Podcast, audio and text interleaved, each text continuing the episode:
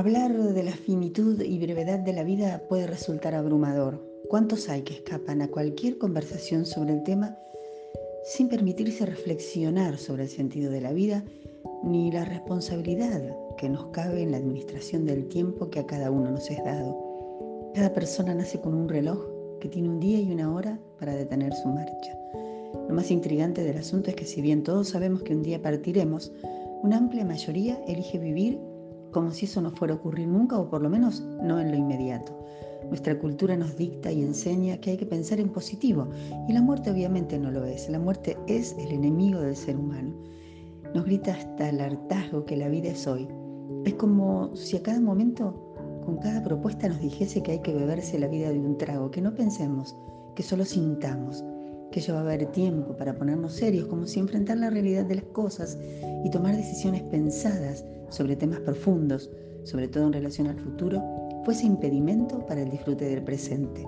Nos endulza el oído llamándonos a disfrutar, a experimentar placer, a cumplir sueños, no importa cuáles, aprovechar las oportunidades de disfrute sin pensar demasiado. El mañana se presenta incierto y hay demasiados riesgos y amenazas alrededor. Mejor vivamos hoy.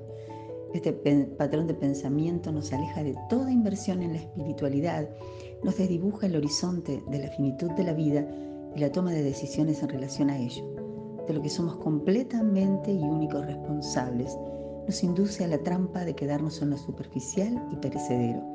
Si ese es tu caso, por favor, date una oportunidad. Tu vida es preciosa, es mucho más que carne y sangre, mucho más que momentos agradables hoy. Somos cuerpo, alma y espíritu, y no todo acaba aquí, sino que la verdadera vida, la que nunca acaba, comienza cuando dejamos de pertenecer al mundo de lo terrenal.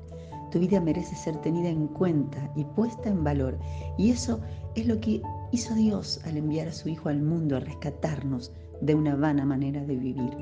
Pero esta vida abundante en bien que Dios nos da solo es posible por medio de Jesús.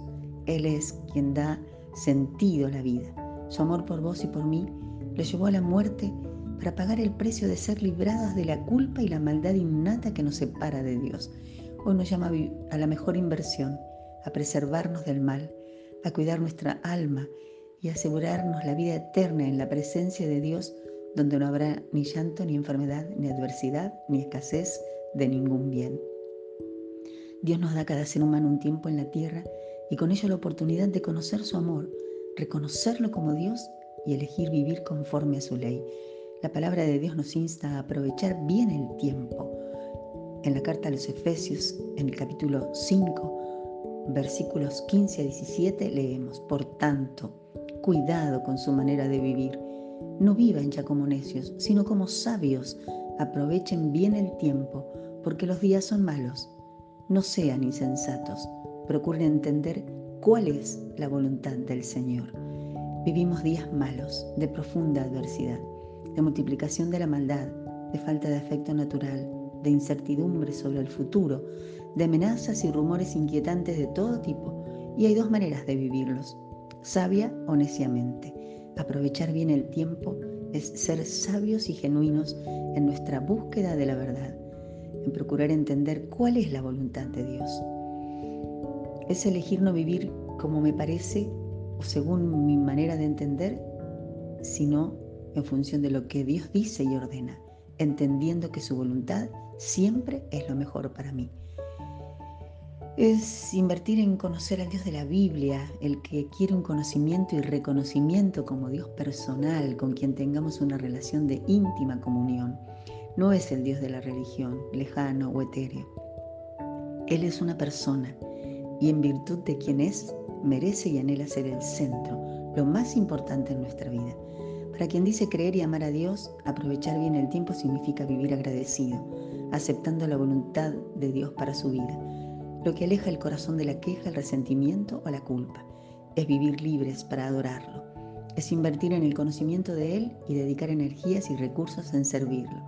Es buscar oportunidades para dar testimonio de lo que el poder de Dios ha hecho en nuestra vida es comprometernos en la lectura cotidiana de la palabra y la oración para no caer en tentación y permanecer en su amor.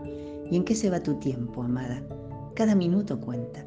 ¿Acaso aún ¿No te has tomado el tiempo para pensar seriamente acerca de la eternidad y el destino de tu alma? ¿Y a vos, hermana mía, en qué cosas se te van los días? ¿Cuántas veces la adversidad, la frustración por el destrato de un entorno hostil hacen que te gane el desaliento y se agoten tus fuerzas, dejando que se vayan tus días y energías en lamentos, en críticas y afanes, entristeciendo el Espíritu de Dios que mora en vos? Cualquiera sea tu caso, Hoy la voz de Dios te llama como a mí a hacer un alto para responder a su advertencia. ¿Elegiremos oírlo? ¿Tomaremos en serio su llamado a ser sabias en el aprovechamiento del tiempo, invirtiendo en lo, en lo eterno y procurando en cada circunstancia entender su voluntad? Clamo al Señor que así sea. Que tengas bendecida semana.